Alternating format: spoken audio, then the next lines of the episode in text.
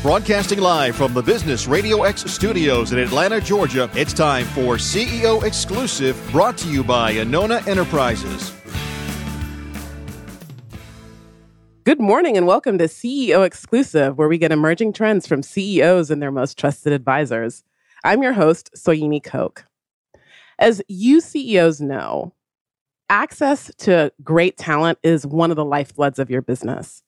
And on today's show, we're going to talk about some of the trends that are going to be affecting your ability to source and retain and utilize talent, um, no matter what industry you're in. I'm really excited to have on today's show an award winning uh, team from Primrose Schools, their CEO, Jo Kirchner, and their president, Steve Clemente. Wake, welcome to the show. Thank, Thank you. you. Good morning. Appreciate it. So, Jo, first of all, tell us a little bit about Primrose. I know that you're a franchisor um, and the schools and like who you serve. Just give us a little bit of background. Sure. We have 357 schools in 20 states across the country. Primrose is the leader in early education and care. So, uh, very high quality early education and quality childcare. Um, we made the decision early on. We were started here in Atlanta, but made the decision early on to take a route that had never been done in in early childhood education and that was to franchise the concept mm. in order to put leadership that's consistent com- at the community level in the local community um, with no turnover so there would be consistency and then also people with skill sets who would be able to recruit high quality people to ensure that delivery model and then we took franchising also um, and we were pretty revolutionary in that we we built a framework and then replicated it. That's what franchising is, is replicating systems. So we replicated the early childhood education model. We replicated the operation systems for safety. And then we replicated the um, uh, marketing so that they could do it at the local level. And then we built a plan for at the market level and then built a plan for the national level as we grew. What ages do you serve? So we start. Oh, sorry. That's okay. I'm sorry. At six weeks. Okay. So we go through kindergarten, full day from 6.30 to 6.30 and then we serve the same families who have children up to the third grade so after school programs and uh, before school programs Wonderful. for working parents mm. and what are the trends that you and steve are, are, are seeing that you think our CEO listeners should be aware of? So, every CEO in the country is dealing with the challenges of globalization and technology. So, cultural diversity, inclusion, as well as the impact of technology on business as we see it in the retail world. You can think about Uber and how it's mm-hmm. impacted the world, right? And so, what is happening is everything is changing at light speed. And th- we actually did a survey recently. We surveyed um, human resource experts who were uh, um, focused on recruitment. And we asked them what was the greatest need they were seeing. And 70% of them said that there was a huge gap in the entry level employees coming to them, even college graduates, in executive functioning skills. So when I when I say that, a lot of people wonder, well, what what's that, and why would you have that? You know, at that age, um, we're, we're, talking about um, social emotional skills, soft skills like adaptability, teamwork, problem solving, risk taking. Those skills are critical because 65% of the jobs that our third graders today will take don't even exist yet. Mm-hmm. And and I know, given a lot of the shows that we've done over the past year, talking about disruption and technology, our CEOs are very aware of that. Couple follow up questions for you. So, why would you choose to do that survey when you're working with six week to eight year old children? That does seem a little odd, doesn't it? Yeah. But the reality is, the uh, Harvard Center for the Developing Child has done a lot of research research on early brain development, and the research shows that those skills are established in the first five years of life. Mm. The brain development that uh, is so critical to the success of every human being, um, whether it be in their personal life or their business life, is taking place from birth to five years old. It's most of the cells of the neurons, the neuron connectors, and the brain cells development happen in the first five years of life. So, any skills that are in, instilled in children, like confidence and competence, and those words I used earlier, um, the respect for others, values, those things stay with the child the rest of their life. Mm. And uh, and I would say the thing that amazed me the most about uh, so I've been with Primrose a little over a year, and the thing that amazed me the most is you know being uh, in leadership and in executive positions uh, for what seems like my whole life, but uh, hasn't been my whole life. Um, the impact that uh, Primrose makes on those children and what they're going to grow up and become is just phenomenal. And so that connection for me as a leader those were skill sets that that I needed as part of our team, and to be part of a company that actually can have an impact on that was was huge, and was a huge connection for me when when uh, uh, I joined the Primrose team. So this might be asking you to reveal a little bit of your secret sauce, but what do you do at Primrose that gives children these skills? So we have a we t- we've integrated the two leading philosophies in early education, which is child initiated. So the child makes their choice a portion of the day in the, those areas that really interest them. And then the other part of the day, the teacher is guiding. And we use a model, an early learning model, which starts with play, because children do learn through play, then exploration. So, teaching the children to think out of the box. Then the teacher guides them through instruction and then assesses if they've learned a concept and we're very disciplined about that. And then we actually have proprietary curriculum. So we've written curriculum over the last couple years we developed uh, a steam science technology engineering art and math curriculum with early learning experts across the country. And we've written curriculum for the teachers to follow in every single classroom so they can focus on the children and their individual skills. And then everybody follows the same approach. So, year after year, the children are building skills intentionally, purposefully through play and through learning. Uh, and the results are phenomenal. Hmm. And for so some of the CEOs I've been speaking with are already seeing some of these issues. Like the current workforce may not be fulfilling the needs that they have. And I know as jobs change and jobs go away and technology replaces um, various aspects of the economy, this, you know, as you mentioned, this problem is only only going to be exacerbated. What happens when you have employees or you have a significant portion of the workforce that may not have these skills already? And this, and I, you know, I would hope that there's hope for people after five years old. of course, there is.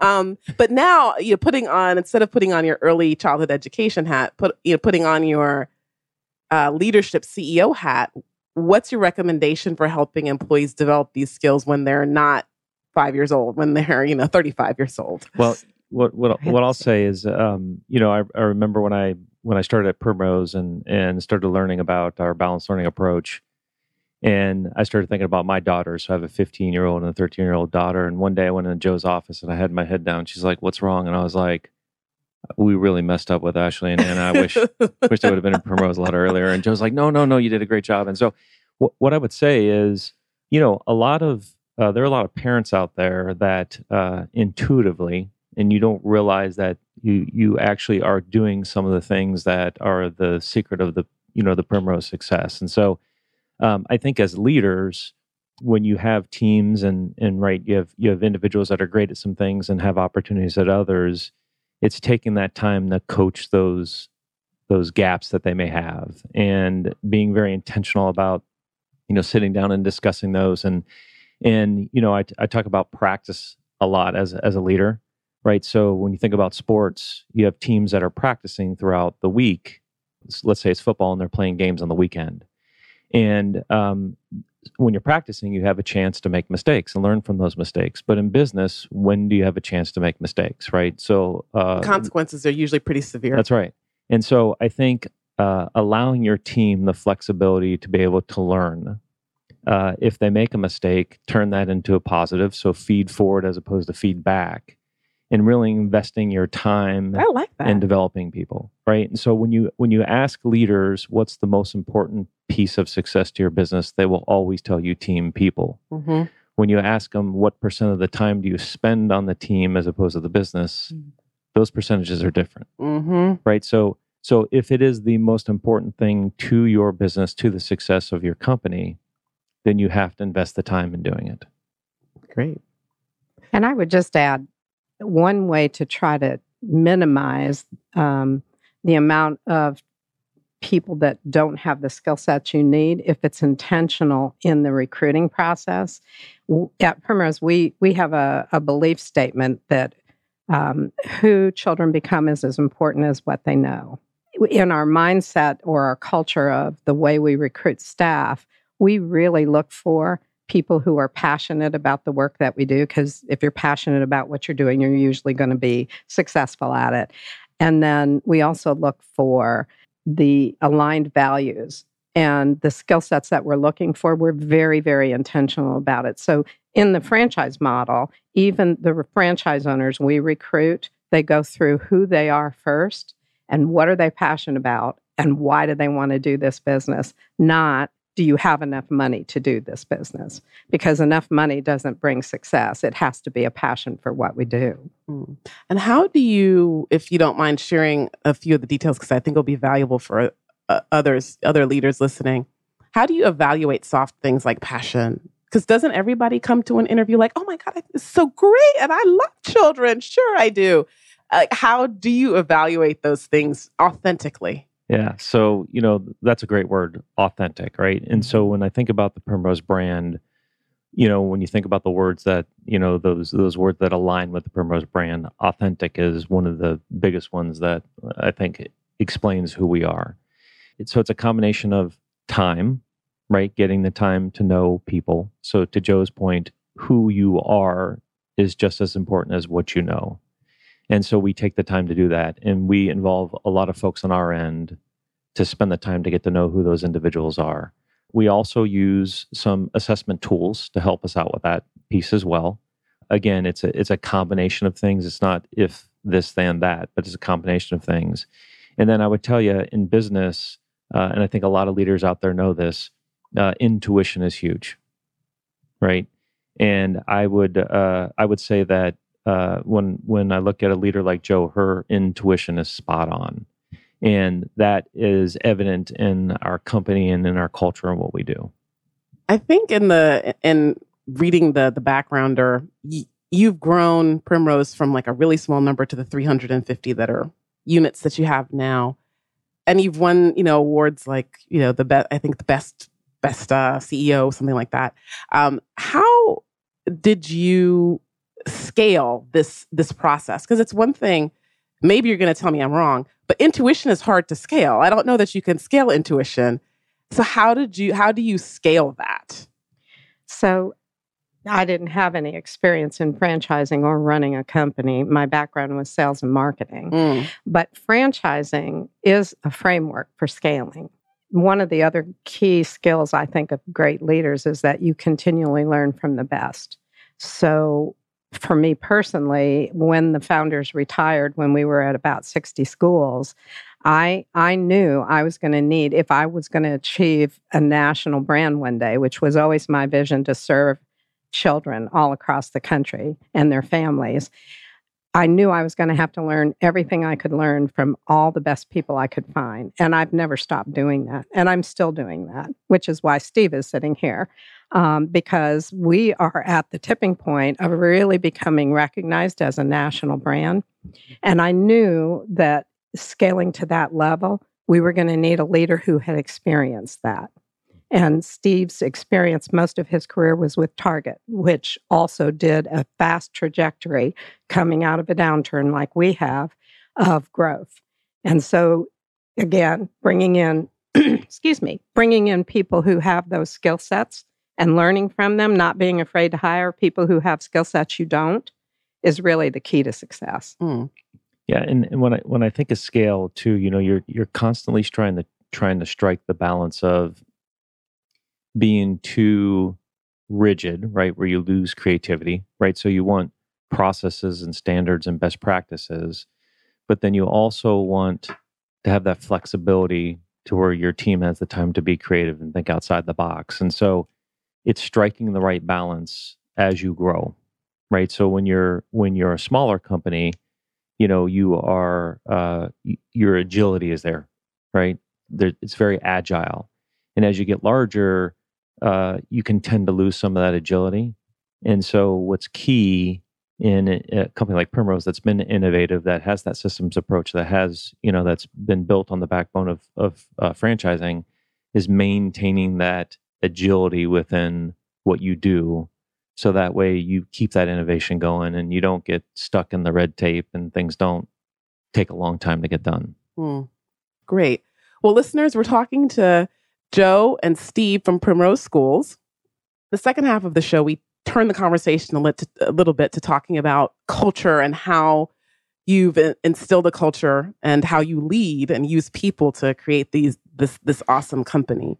So, where I want to start is uh, Steve, you mentioned that you've been at Primrose for a relatively short time, like a year, I think you said? Yeah, about 14 months. Okay, great.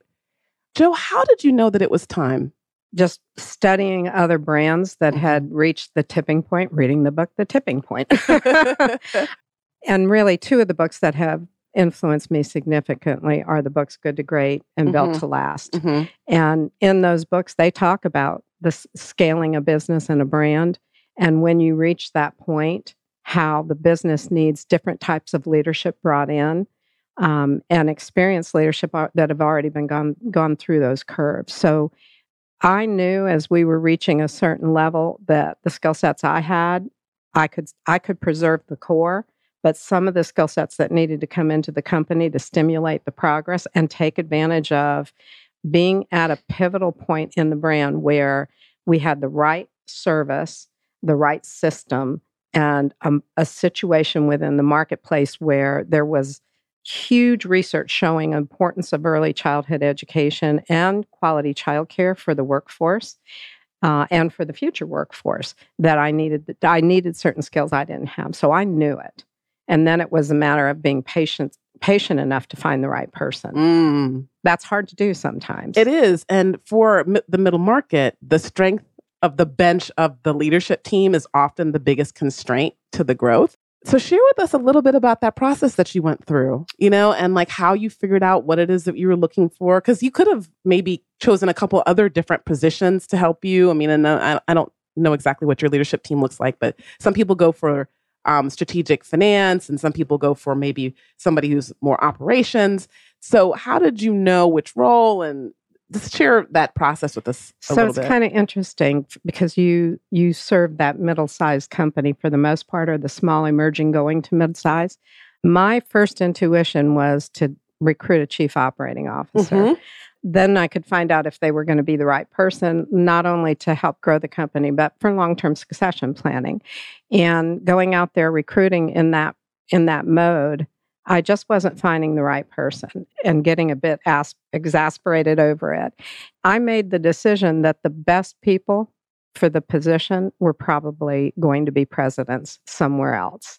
And being a president was going to be recruiting somebody and being willing to let go and trust. Trust is in our vision, trust is at the core of our culture. Um, and finding a person when you've spent 25 years building a brand from a vision you know, three schools to 350 plus, understanding that that trust factor was going to have to be there, that became really important to me that that whoever was going to leave a career and come here had to trust that I was going to let go and let them grow and let them grow the brand and be willing to take it in some directions that I hadn't taken it. And so making that change to recruit a president instead of a chief operating officer and being willing to trust take a risk. I'm taking a lot of risks, but that was a big one. Really changed the trajectory of bringing the right person on board. Mm. And Steve, share with us your the, that process from your perspective. Yeah. So when I got the call, when I got the call from a recruiter, actually, uh, the recruiter Jo was using, and a phenomenal lady that I've known for years, and she said, "Hey, I, I think I have a great opportunity for you. Uh, have you heard of a company called Primrose?" And I'm like, "No. what retail are they in? and she's like, they're not. They're they're you're not supposed to say this, but they're in childcare. And I'm like, um, okay, well, why can't I say that? She goes, well, because it's actually really a school. And so at first I was like, I don't know if this is going to be a great fit for me. And and so she started talking a lot about the culture and and what the company was about. And she's like, look, Steve, if you trust me, you have to go meet the company. And and I tell the story a lot to to folks and to our team. And I got to spend the day with Jo, and and it was unlike any interview I've ever had before because Jo was more focused on who I was as opposed to what I knew. Right? She it was still important. What I knew was important, so I don't want to take away from from that. But but her focus on who I was and would I be a great fit. And I, I left that day, flew back to Pittsburgh, got home and told my wife, if I don't get this job, we're going to own some Primrose schools and run them. and she's like, Steve, are you crazy? I'm like, no, this thing is phenomenal. And so, you know, what, what's what's interesting about, you know, you mentioned, you know, middle market companies and those types of things, and and Jo taking risk on on leaders. And so, you know, what I've seen over the years, um, especially coming from a company as large as Target, I've worked for a couple of the large companies, making that change from a large company to a mid market company. And a lot of times, leaders in positions in large companies are it's more execution based, right? So you're on the plane and you are executing, and you're still focused on a lot of those leadership those leadership skills that are important around team and uh, strategies and those types of things but making that change from actually being in the plane and flying the plane is a big difference. And there's a learning curve there. And so, what I would, the advice I would give is um, looking for those qualities or those behaviors in those individuals that have the ability to switch from riding in the plane to actually helping fly the plane. And there's going to be some bumps along the way. And so when I made the change first from a big company to a mid market company, after about a month, I I was at my desk and I said to myself, I think I made a mistake. and I called one of my mentors and I was like, "Hey, look, you know, I don't know if this is right for me." And and you know, he kind of you know walked me back from the cliff. And he's like, "Look, this is what what you're great at, right? And so these are the things that you like to do." And uh, just reminded me right? That mentor reminded me of of why i chose what i what i have done. And so uh, being able to apply that right and being able to take those those skill sets that i learned i've learned at other companies and things i've done and be able to blend those and with jo's uh, leadership and coaching uh, into our our focus and, and, our business has just been tremendous. And um, I, i'm having an absolute blast. um, so, how do you go about instilling these values across this, you know, wide base of of institutions and people and and leaders? Because every um, every Primrose school has to, you know, embrace the values and hopefully carry them out in a way that is consistent across the entire system. So you can do the things that most companies do, which is establish a vision, a mission, have plaques, write brochures, have training. But the real truth is, culture comes from the top, and you have to role model it. Mm-hmm. You have to live it. And people will buy into it when they see it and know that you believe it and you live it. And that was another reason why not just Steve, but really every employee that we recruit, we look for that. If if we don't feel like they can emulate that same alignment to the vision and the mission, then they're probably not going to be happy and thrive. And that intentional recruiting that way has been huge for this brand. You know, to have a CEO that's been the same CEO for 25 years is is not normal. but so I think that has something to do with the fact that whatever the culture is, it's very, very strong because it's been the same culture. It's never changed, mm. right? That's that piece of the book, Good to Great, preserve the core. Um, Disney's, there's brands that have done it. Disney's done it. While that brand has evolved and changed dramatically, right? They've gone from being uh, an entertainment, co- I mean, from being a cartoon. park, a park and yeah. a cartoon to an entertainment company. But their core, their core mission and vision is the same right? And that that's how you really build the culture. You have to live it and you have to have surround yourself with leaders who are able to do that in alignment with you. And you know the hardest part is if you don't have the right person and I've been there. We'll get the right skill sets but the wrong character, the wrong culture, the wrong leadership skills, right? Not alignment. You can't just make a choice to grow at, at all costs if you really are intentional about the culture. Yeah. And the other thing I would say is you have to be relentless about uh, talking. You know, it, I remember when I first became a CEO and, and what what amazed me is the amount of time I actually spent talking about the vision and the culture and how consistent that was and how relentless that was you know because you know in your mind you're like okay i'm the ceo and i'm going to spend a lot of time on strategic planning and and i'm going to spend a lot of time doing this and doing this. But what you find is uh you know I, I was doing a magazine article one time and and uh the interviewer asked me so who do you tell your story to? And i said anybody who will listen. And and you just be relent you're relentless about doing that. And you know when i look at when i came to primrose and when i saw how strong the culture was and w- when i when you when you sit down and have a chance to talk to Jo, you see how she continues to talk and communicate that message over and over and over again and creates that consistency and that's what really builds that culture and then to her point you surround yourself with a team of people that believe in what you're doing and you can move mountains Mm. And and that's what Primrose has done for the past 35 years. I would just also add it's not just telling the story, but then capturing it over and over again when you see it, mm. right? Across the organization. Raising it up every time you see it replicated to where everybody celebrates it. So one of the things that that fascinates me because we're human, right? We're human and you know everybody falls short. That's right. How do you gently but you know, forcefully, you know, redirect when you see something. You know, let's say somebody behaves in a not trustworthy behavior, in a, in a not trustworthy way. Like, what do you do to correct? So, Steve can can address this as well, but I, I have had situations where that's happened, where you've been successful at having an open and honest conversation with someone and giving them guidance and mentoring them and helping them turn the corner and get on the path, right? On the other hand, when that happens over and over again, you can understand anybody can make mistake, even once or twice. But when it's repetitive, you have to recognize the danger that is to the rest of the culture and the rest of the organization and the culture. Steve, what would you say about that? Yeah, I've always kind of thought to myself, I've always been a glasses half full type person. And Jo is that way too. We're both glass half full type of folks. Almost all people who are, you know, leading mid market companies, you have to be optimistic, you right? You, you just do. have yeah. to. And and so I believe people don't wake up in the morning and say, I'm gonna go screw up today.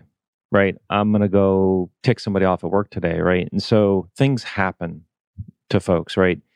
And finding out why somebody is making mistakes or why somebody is heading down the direction they they they shouldn't be heading down and then sitting down and having an honest conversation with them right and so that's that that's that conflict resolution, conflict management that we talked about. That I think is a is a gap in a lot of leadership skills today, right? And so you're you're constantly coaching people on how you do that.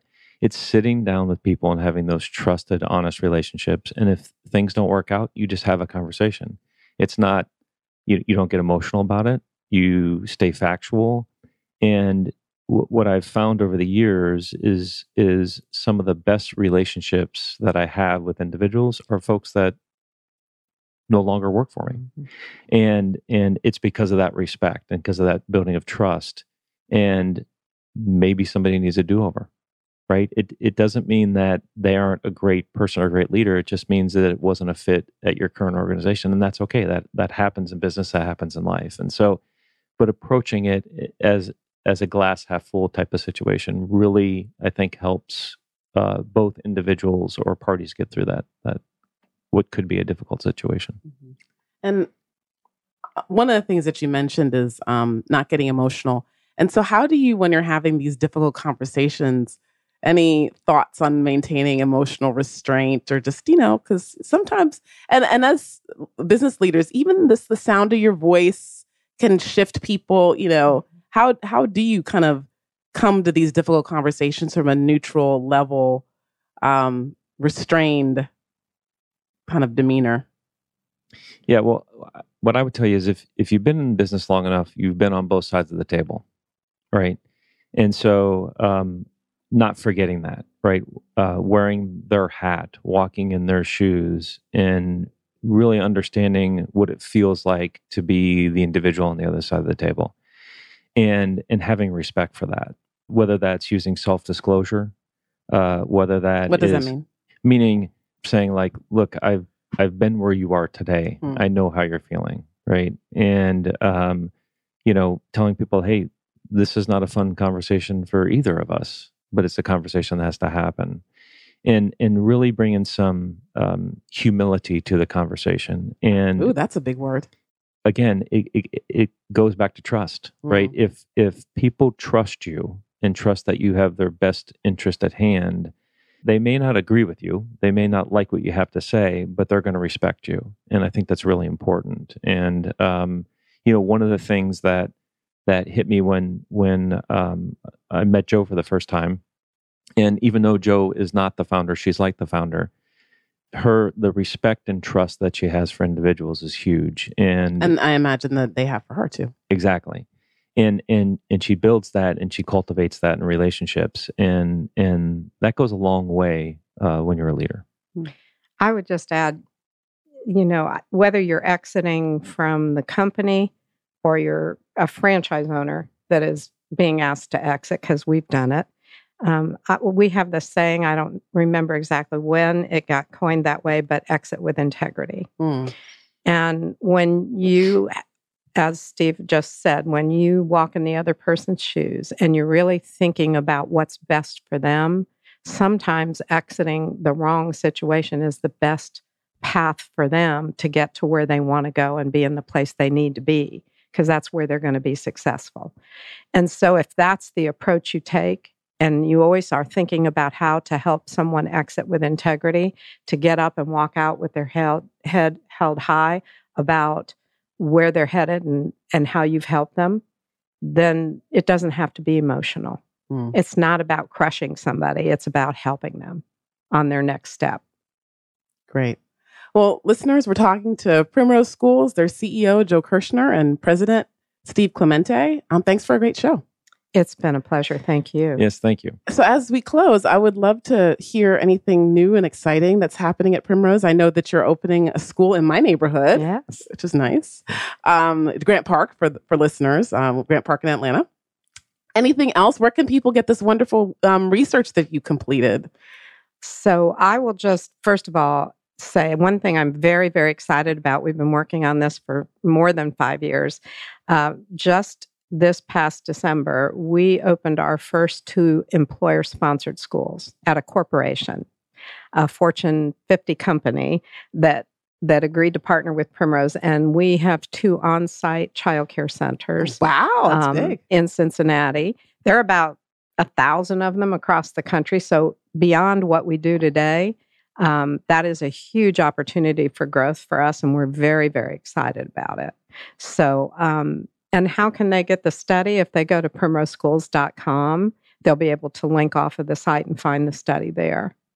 yeah and the the other thing i would add to, to jo's point and that's a huge opportunity for for primrose and and a great spot for us to be in uh, with employer sponsored we we also are starting to move into what we refer to as small suburban cities so primrose typically had had you know started in you know more suburban areas and so we're now moving into more small suburban cities as well as urban.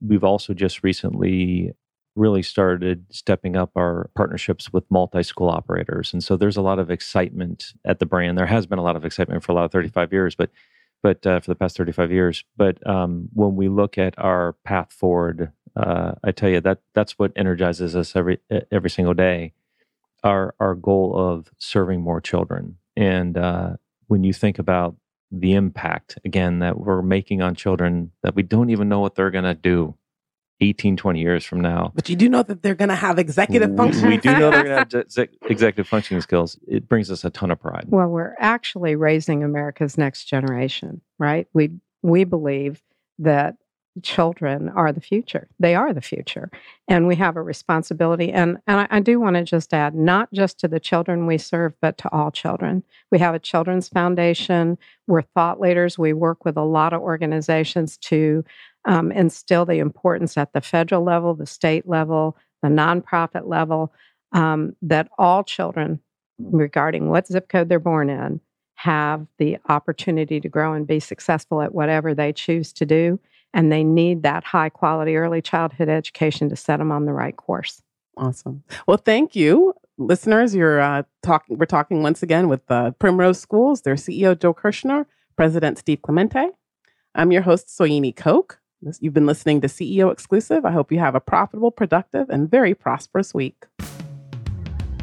This show is brought to you by Anona Enterprises, where strategy is your access to money and performance. Learn more at AnonaEnterprises.com.